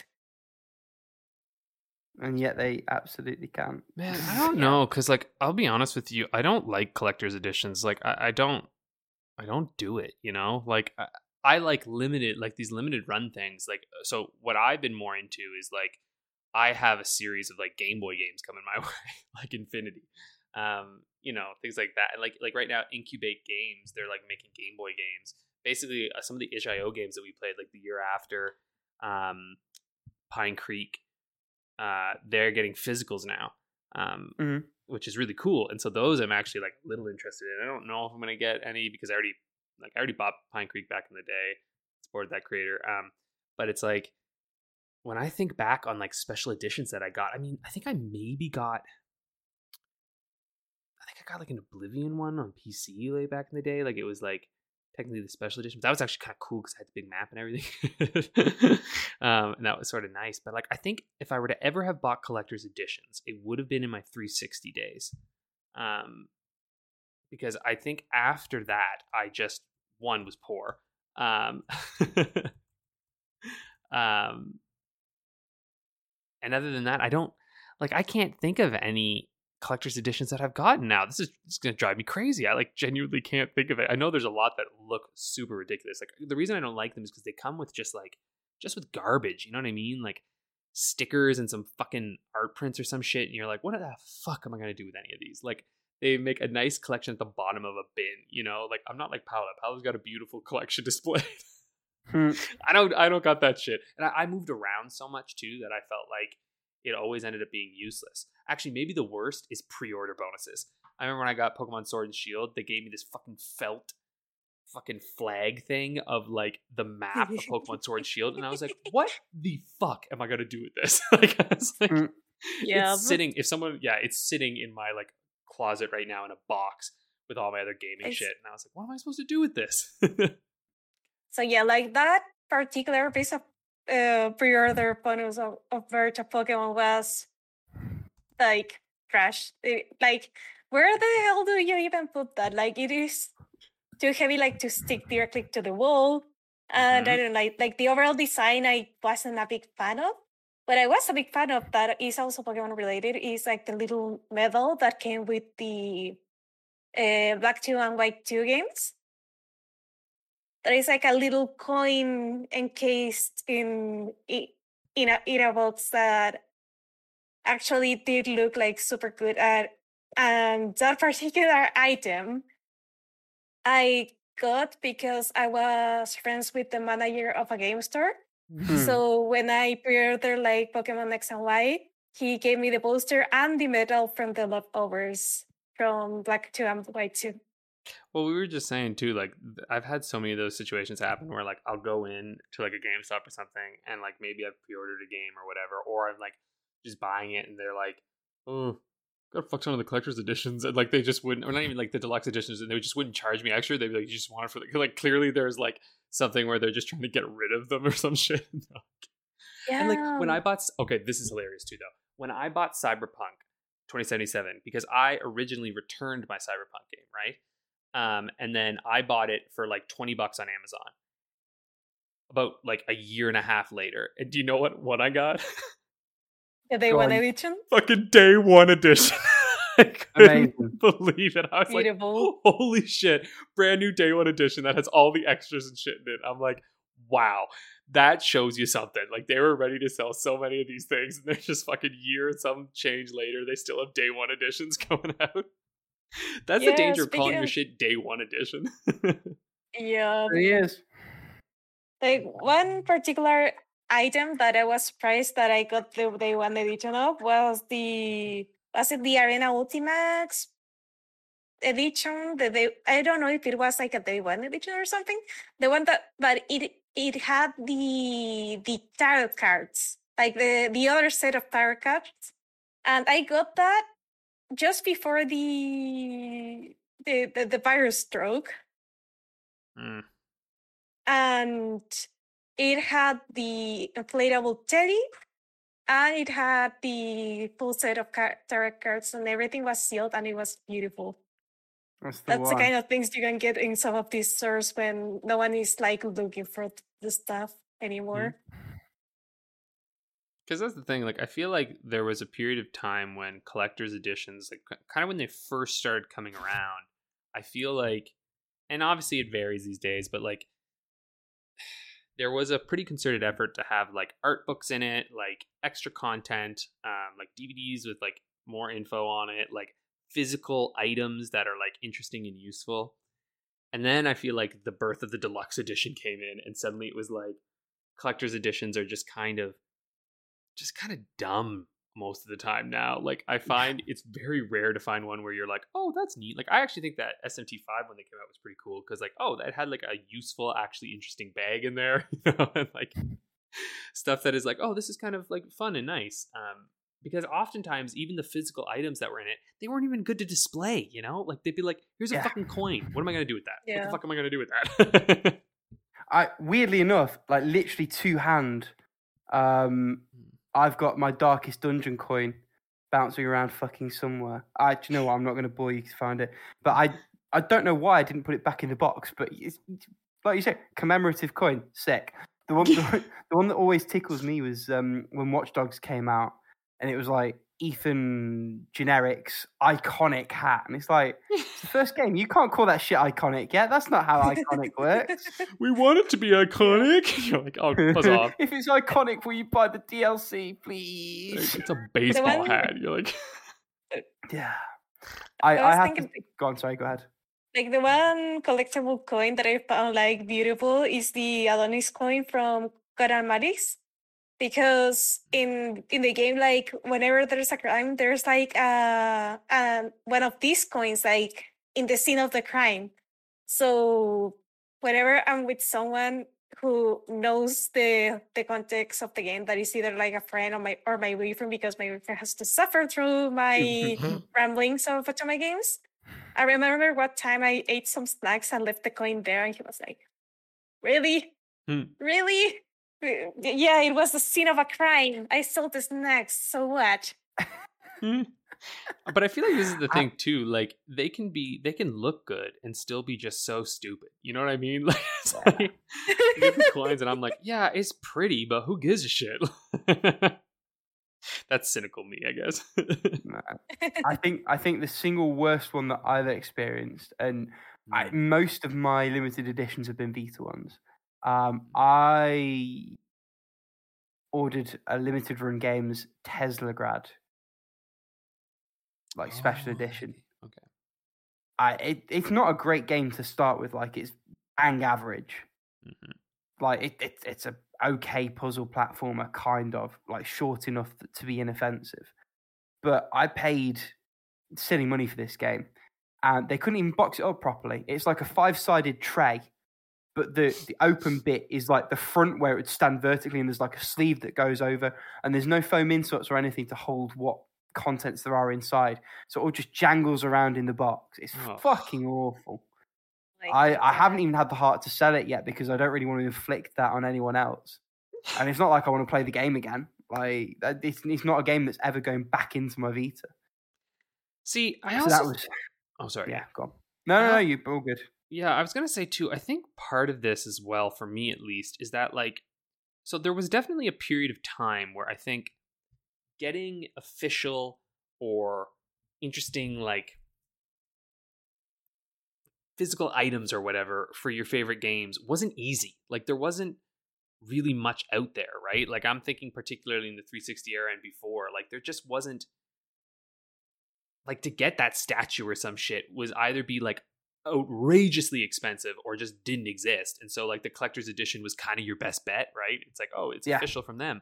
But like nowadays with things like Fangamer and like like you said Limited Run Games and like oh, there's just so many websites that are like officially partnered with like indie companies and big companies creating like official Mm. decent to, you know, quite good quality um stuff and then Etsy as well has exploded. You can get cool like I've almost gotten like there's this lady Like who does repro this carts and stuff like that. Yeah. repo cards, but then also Yeah. like someone does like those little like like uh boxes where they like take like they like print out like a GBA um like scene and they make this like semi 3D like uh looking thing of like uh, one was a golden sun it's like a battle and so like all of like the UI is like out and so like that anyway it's really cool and Ah, like that sounds very cool. yeah, and it's just awesome. And like she can also do like all of your like she'll do like all Pokemon games, all Elite Fours, and will like put in the names of your Pokemon and your Pokemon who like won the Elite Four and like make your own little thing. I'm like, that's just cool, you know? Like you so you've got all this shit, and it's like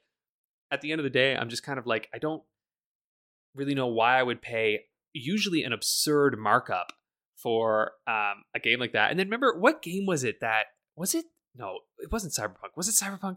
Wasn't there a game recently that the collector's edition didn't have the game in it? There was, but it wasn't Cyberpunk. There Was it was. Um, yeah, I feel like Mass that? Effect Andromeda might have been. Maybe. So, like, double check me, but i I feel like Mass Effect Andromeda was one. I think there have been a few recently that have pulled that shit. I'm pretty certain one of the big COD ones that came with like a drone or something didn't actually have the game. Um, again, I might be making that up, but I think Andromeda was one of the ones that the alley didn't come with it. Oh, I think um Sony- Mass Effect Drama was one of them because you got a die cast replica of the Nomad number one, and then you got a steelbook case, but you didn't get any But no game to go in the steelbook case. How dead is that? And then Battlefield How One had one as well with Oh the sh- God. with, like, and so really you're like, this isn't a collector's edition. This is just merch, a right? shitty loot crate, yeah. Oh, you Yeah. know which one? The the Fire Emblem, like the original Fire Emblem, which got like re-released for the Switch. Mhm. Echoes. That Uh, one did had a that come without? no. It, it was the um. Oh my god, uh, Fire no Shadow Dragon and the Blade of Light. Okay. That one had the code, like the game code, on on the box of the game, Yeah, but didn't bring the, Uh. the like an actual cartridge. I, that though, like to Uh. be honest though, they they do that with games now, right? Like Gunslinger and Oh, shit. but has I it hate inside. it. I hate it hate too, Yeah, but like that. Code in a box. Go fuck Yeah, yourself. I do dislike that. But what I will say, um, I think that's not as bad as just straight up not having the game. You know what I mean? Like, Yeah. Yeah, of course, of course. But like still, as- yeah, Jesus. I know. Yeah, ugh. Still, you you went through all the effort to make like an awesome collector's edition, and you don't include the game or a cartridge or a disc. Yeah. It's like why? Why car- Why cut corners there? Yeah. Mhm. And this is the weird thing because I, I always used to be a sucker for the art book soundtrack thing. And I think it's a weird one now because oftentimes, like the artwork, you can generally find online. Soundtrack, you can almost definitely find online. And so then it, it becomes this weird, difficult thing of like, why am I doing this? Especially someone who's not like massive about displaying the games in the way that Paola absolutely owns, but just doesn't necessarily work for the way that I lay things out. Um, it becomes a very, very tricky one. and you you end up like you say you do end up just paying a markup for stuff you're not especially going to use very often. Um, the danger for those is the Steam ones because the amount of times I'm like, oh yeah, I'll pay two pounds more for an art book and a soundtrack, and then never listen to them or read them. I know. I've never At least, at least with the physical ones, like you get a physical thing. Um, conversely, what would you guys say the best one that you've ever had was? Um, Ooh, I have two stories for that one. oh, Oh, do you you want guys. to bookend them, Paola? Tell your first one, and then we'll fill in, and then you can tell the second one.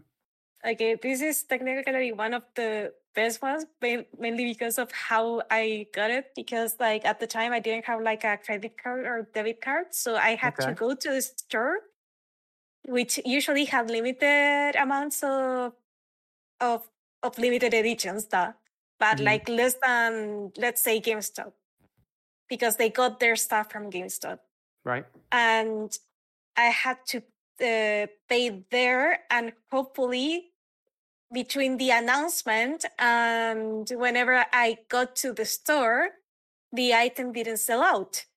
So, for this story, it was the limited edition for uh, Fire Emblem Echoes, no, Fire Emblem Fates, the the one that had revelations in the cartridge too. Yeah, the one that's really fucking uh, difficult to get hold of. Now Yep. it's like DLC digitally only. Yeah, plus the um limited like the the Fire Emblem new 3DS that I got along it. Mm. And I got to the store. I paid. I came back home and it was sold out. Crikey. So so like I got like just in that window of time, I was able to go to the store as soon as the the pre-orders were announced and published. And I was able to get the item. I was like, yes, I was so fucking happy at the time because um I was just like I, I finished like awakening like the year prior and I was like, oh my god, Hmm. I there's another Fire Emblem game and there's like three of them. Oh, and there's like a 3DS with it. And, and I'm like, yes, I want that.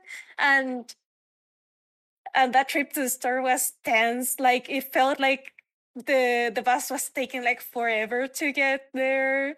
And but I got it. And it, it came with a little pouch, the art book, and I don't think it, it had the soundtrack now. But to this day, I like to flip through that book, and I actually use the the like the art book to get Mhm. references to make Kamui sword out of paper.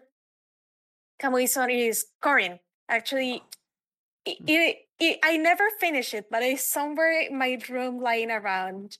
I could go grab it if you if you want, but okay, I'm gonna go grab it. With zero encouragement and for exactly all of the benefit for an audio only podcast. There. That's how we go. Oh, wow. Very. Nice. that that is a big beef. I mean, we're we're talking Mhm. thirty year old male with a fedora wielding a katana type energy. Just for the people listening at home, like it's white and it's cardboard, but Mm. otherwise identical. Incredible. Yeah. Like I was hoping to, My fellow podcast host. I I was hoping to to actually make a cosplay of Corrin, but that never happened. Ah, But I did make the sword Well, there you Halfway there. halfway there. Banana So yeah, that's one that's story number one. Um, I actually realized I do kind of have one, but I don't have it for a game because I don't buy those. Um, except maybe Infinity whenever that comes. Hopefully that'll be my favorite. It's the Game Boy RPG that was going to come out on the Game Boy years ago and then didn't. Now has a Kickstarter. I backed it. um, so that physical's coming one day. But actually, I uh, I backed um. I don't even know the best way to call it. Like, it's bigger than a design, kind of like almost like a journal. It's like a gaming journal called A Profound Waste of Time and it came out in 2018 and it had a bunch of articles by like game developers and stuff and um, they just recently like put it back up on maybe indiegogo or kickstarter i can't remember where and so I, backed it and i just got them like a week or so ago and they're so beautiful. Like the graphic design on these books is incredible. Like every page is gorgeously laid out the typeface of the font like it's so so beautiful. And like halfway through there'll be like a small section where it's like a tiny little flip book from like the Shovel Knight developers talking about their like construction of one of one part of the game, and then like it's so cool. And like there's guys from uh, WayForward talking about like his directing of different um uh like licensed games. Like he talks about making a Batman game, a Barbie game, and uh I can't remember the other one was, but like just the ways that they do it and like the like how the, oh it's so if you're into game design at all, these are incredible. But well, I guess now it's useless because you can't get them anymore. But anyway, it's like in terms of a limited edition, like I'm actually way more into the literature now. Like I think about like I've got all of the you know um those uh what books are they called there? The boss fight books, right? Like it's just that kind of stuff for me. Which, by the way, if people are into it, oh shit! By the time you listen to this, it'll be done. I'll post in the Discord. Oh, there's the but- the um, humble, isn't there, for all of them? Yeah. I'm I'm in two minds over there. I'm going to dunk some money on it. yeah. I but actually dunked my money on it again because I wanted to have the digital versions as well as the physicals. Um, because it wasn't That's much. fair. It was like twenty bucks for all of them, and I was like, and a couple that you can't get physically anymore. So I was like. You know what? I don't even give a shit. I want to have all the physicals and I want to have all the digitals so I can carry it around and like what uh, uh, read it when I'm not home. It's just it's shit. You know what it is? It's like the reason I'm so into those things, and I guess this is probably what maybe collector's editions are good for, is that you just can't get that information online easily, right? Like it's stuff that's like no one's these aren't a simple Google search away. This is like specially curated, researched stuff um, to engage with, and like that's what I really like about it, and why I get like what I don't know what gets me into that kind of stuff, you know. Hmm. Mhm. because we've talked about this how like the internet can be a bit of an echo chamber of stuff right like the same information gets repeated over and over and over again um, which is fine um, it's just that sometimes you're like i would like to hear some new perspectives uh, and so that's what i look for I think, and this is sort of a cop out. My favorite LE uh, is probably the one for Xenoblade Chronicles because it came with a fucking sexy classic controller pro oh, in yeah. red, and uh, I used that loads. I played the whole of the last story with that controller, which is kind of interesting because it's like Operation Rainfall crossover. Um, I played all of Xenoblade on Wii that I did with that controller, um, and I played a hell of a lot of Smash with that controller. Um, it's kind of weird because outside of that, and also we got the um, the original Skyward Sword LE that came with like a um, a golden designed Wii Motion Plus the Wii Motion remote. Plus. yeah Yeah. Um, otherwise, almost all of the ones I've got are like soundtrack art book. Occasionally, like an extra random piece of fluff. Um, I do have a, a limited run copy of Deadbolt, which I treasure. Um, otherwise, it's just either limited games of themselves or, as I say, art book soundtrack. I have to say, um, I haven't played it yet, but I have listened to the soundtrack from the limited edition of Final Fantasy VII Remake, and the orchestration they did for that opening track, wow, yeah moved me physically. Crazy good.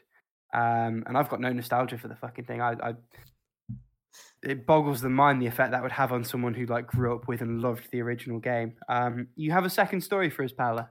hmm Yeah, I'm trying to pick a second story because I just remember like seven more, but the sorry, but well, like honorable honorable mention to Fire Emblem Echoes because that is a gift from my brother, and I still have it, and I use like every single piece of of merchandise that uh was in here Mm. but I have to say, like, my favorite. Oh my god, is it Cupid Parasite? No, it has to be Shin Megami Tensei Five because of the because it, it has like the Jack Frost bag, which I've used already. Like I I I barely go out, but I use it. And also that was like a stroke of very, very good luck. Like for a second I look at the at the phone just as in the Twitter feed the Atlus was announcing the the that the pre-orders on Amazon were open. And I clicked just quick enough to get that limited edition.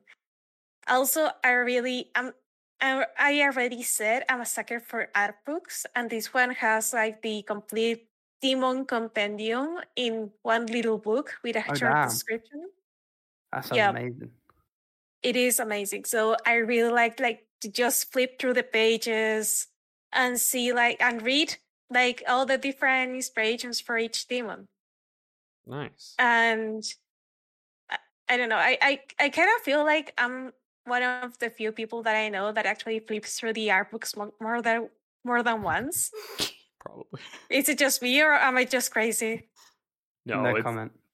it's probably just you. Honestly, I like. I feel like I always tell myself, "Yeah, I'll, I'll look at those more than uh, more than once." And I never fucking do.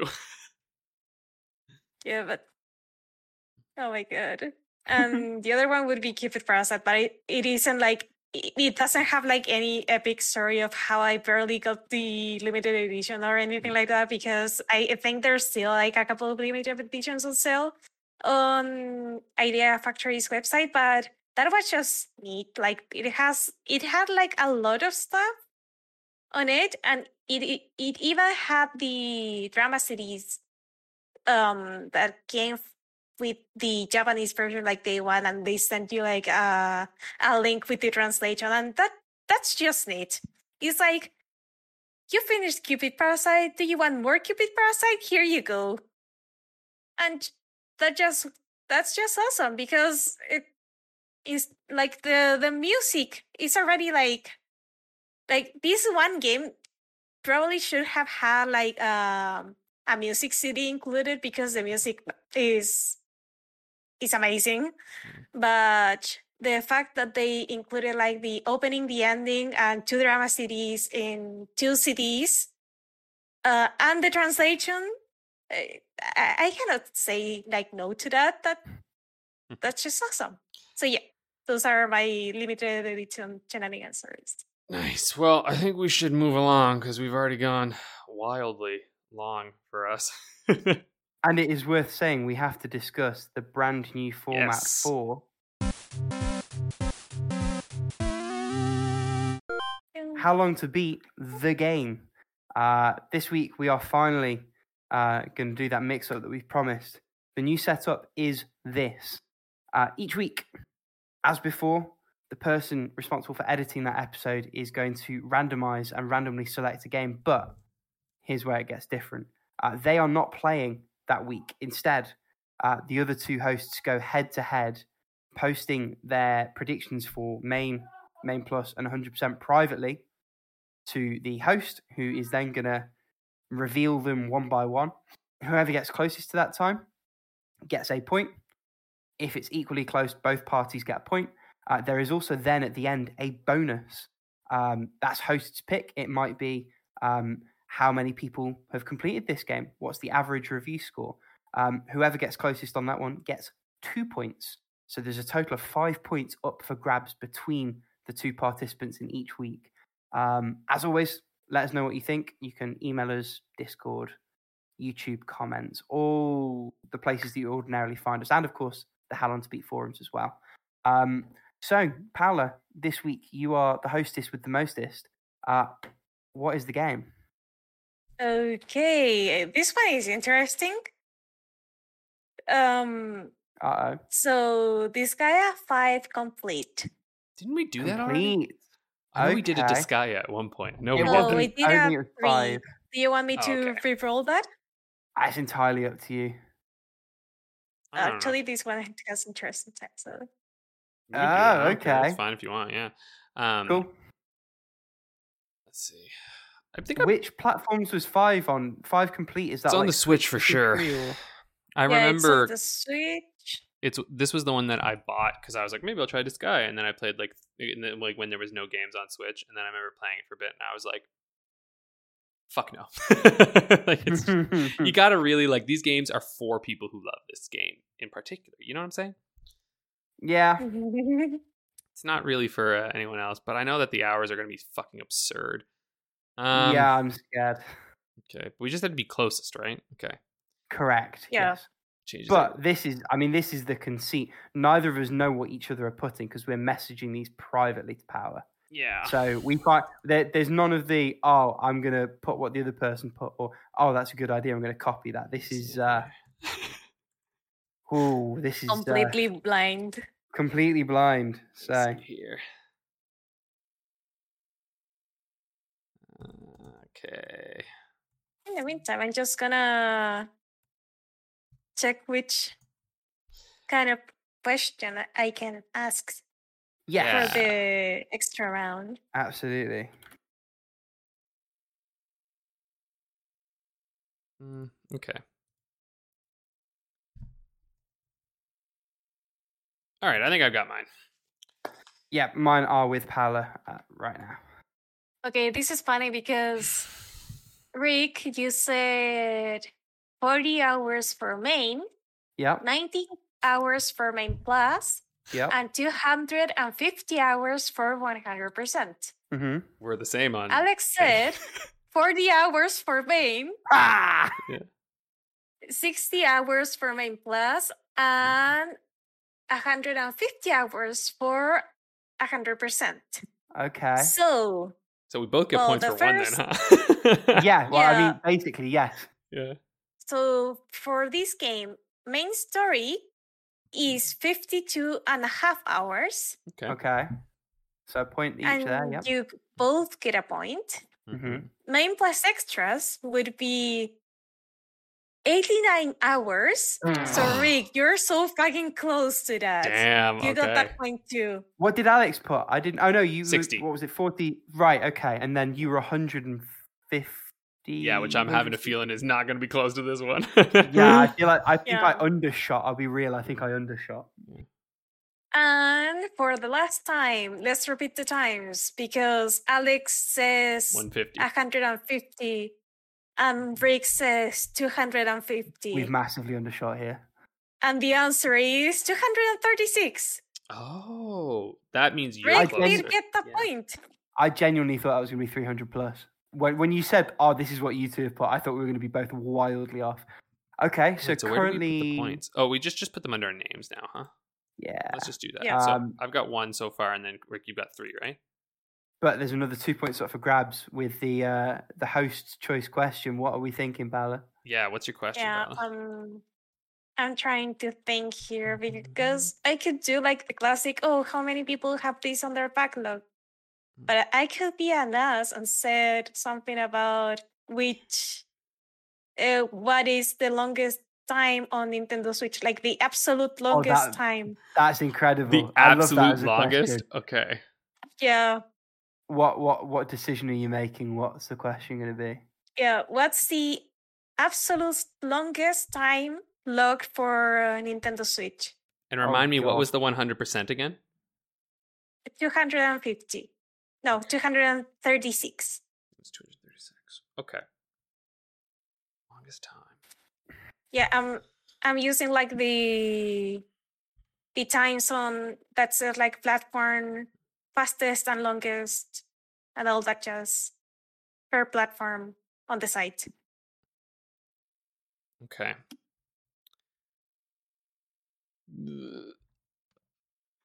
All right, all right, you know what? I'm going fucking ham wild on this. All right.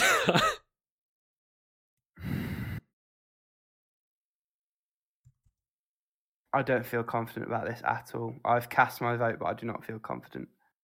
I'm I'm hail marrying it because I think I was too um conservative in the last ones. I might have overshot it, but whatever. I'm I'm worried I've undershot again. I- yeah.